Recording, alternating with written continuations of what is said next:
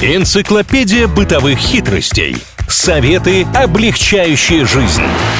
Великий упроститель на правильном радио. Всем привет, с вами Илья Андреев и Маша Сафонова. О детях и готовке будем говорить в новом выпуске Великого Упростителя. Давайте приступим, без лишних вступительных речей. Слушайте, тут в Инстаграме наткнулась на классный лайфхак в истории молодого папы. Он рассказал, как усыпить и успокоить ребенка, если вы не знаете, как этого неугомонного воспитывать. Возьмите обычное автокресло, которое у вас в машине пристегнуто, занесите его в дом, и много игр можно вокруг него провернуть. Во-первых, пристегнуть ребенка и сказать, а ты попробуй выбраться, вот как испытание. А в какой-то момент можно представить, что вы играете в машину, и он едет на заднем сиденье или наоборот на переднем. И вот в процессе такого развлечения очень часто дети устают, засыпают, потому что вот это сиденье как-то навевает им данную атмосферу и, в принципе, ведут себя достаточно послушно. Мне кажется, игры с ребенком, их уместность и нормальность зависит часто от интонации. Я просто вот про вашу игру «Попробуй выбраться» подумал, и если сказать «Ага, попробуй выбраться», это одно, а если «Попробуй выбраться», совсем другое же получается. Так, ну здесь не перегибайте, конечно, все-таки ребенок должен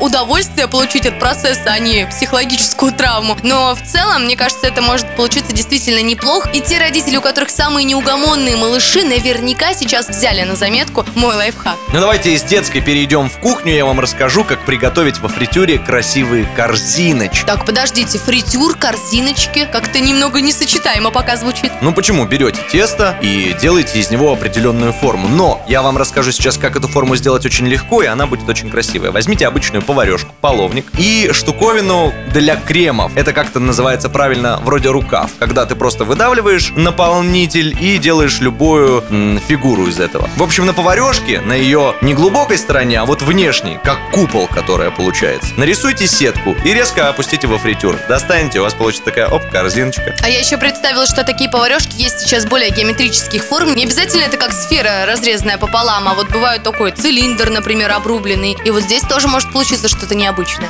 Да, главное не забывать, что мы делаем корзинку. Подразумевается, что туда что-то должно внутрь наполняться. Поэтому, если у вас получится какая-то сильно плоская фигура, может и не выйти.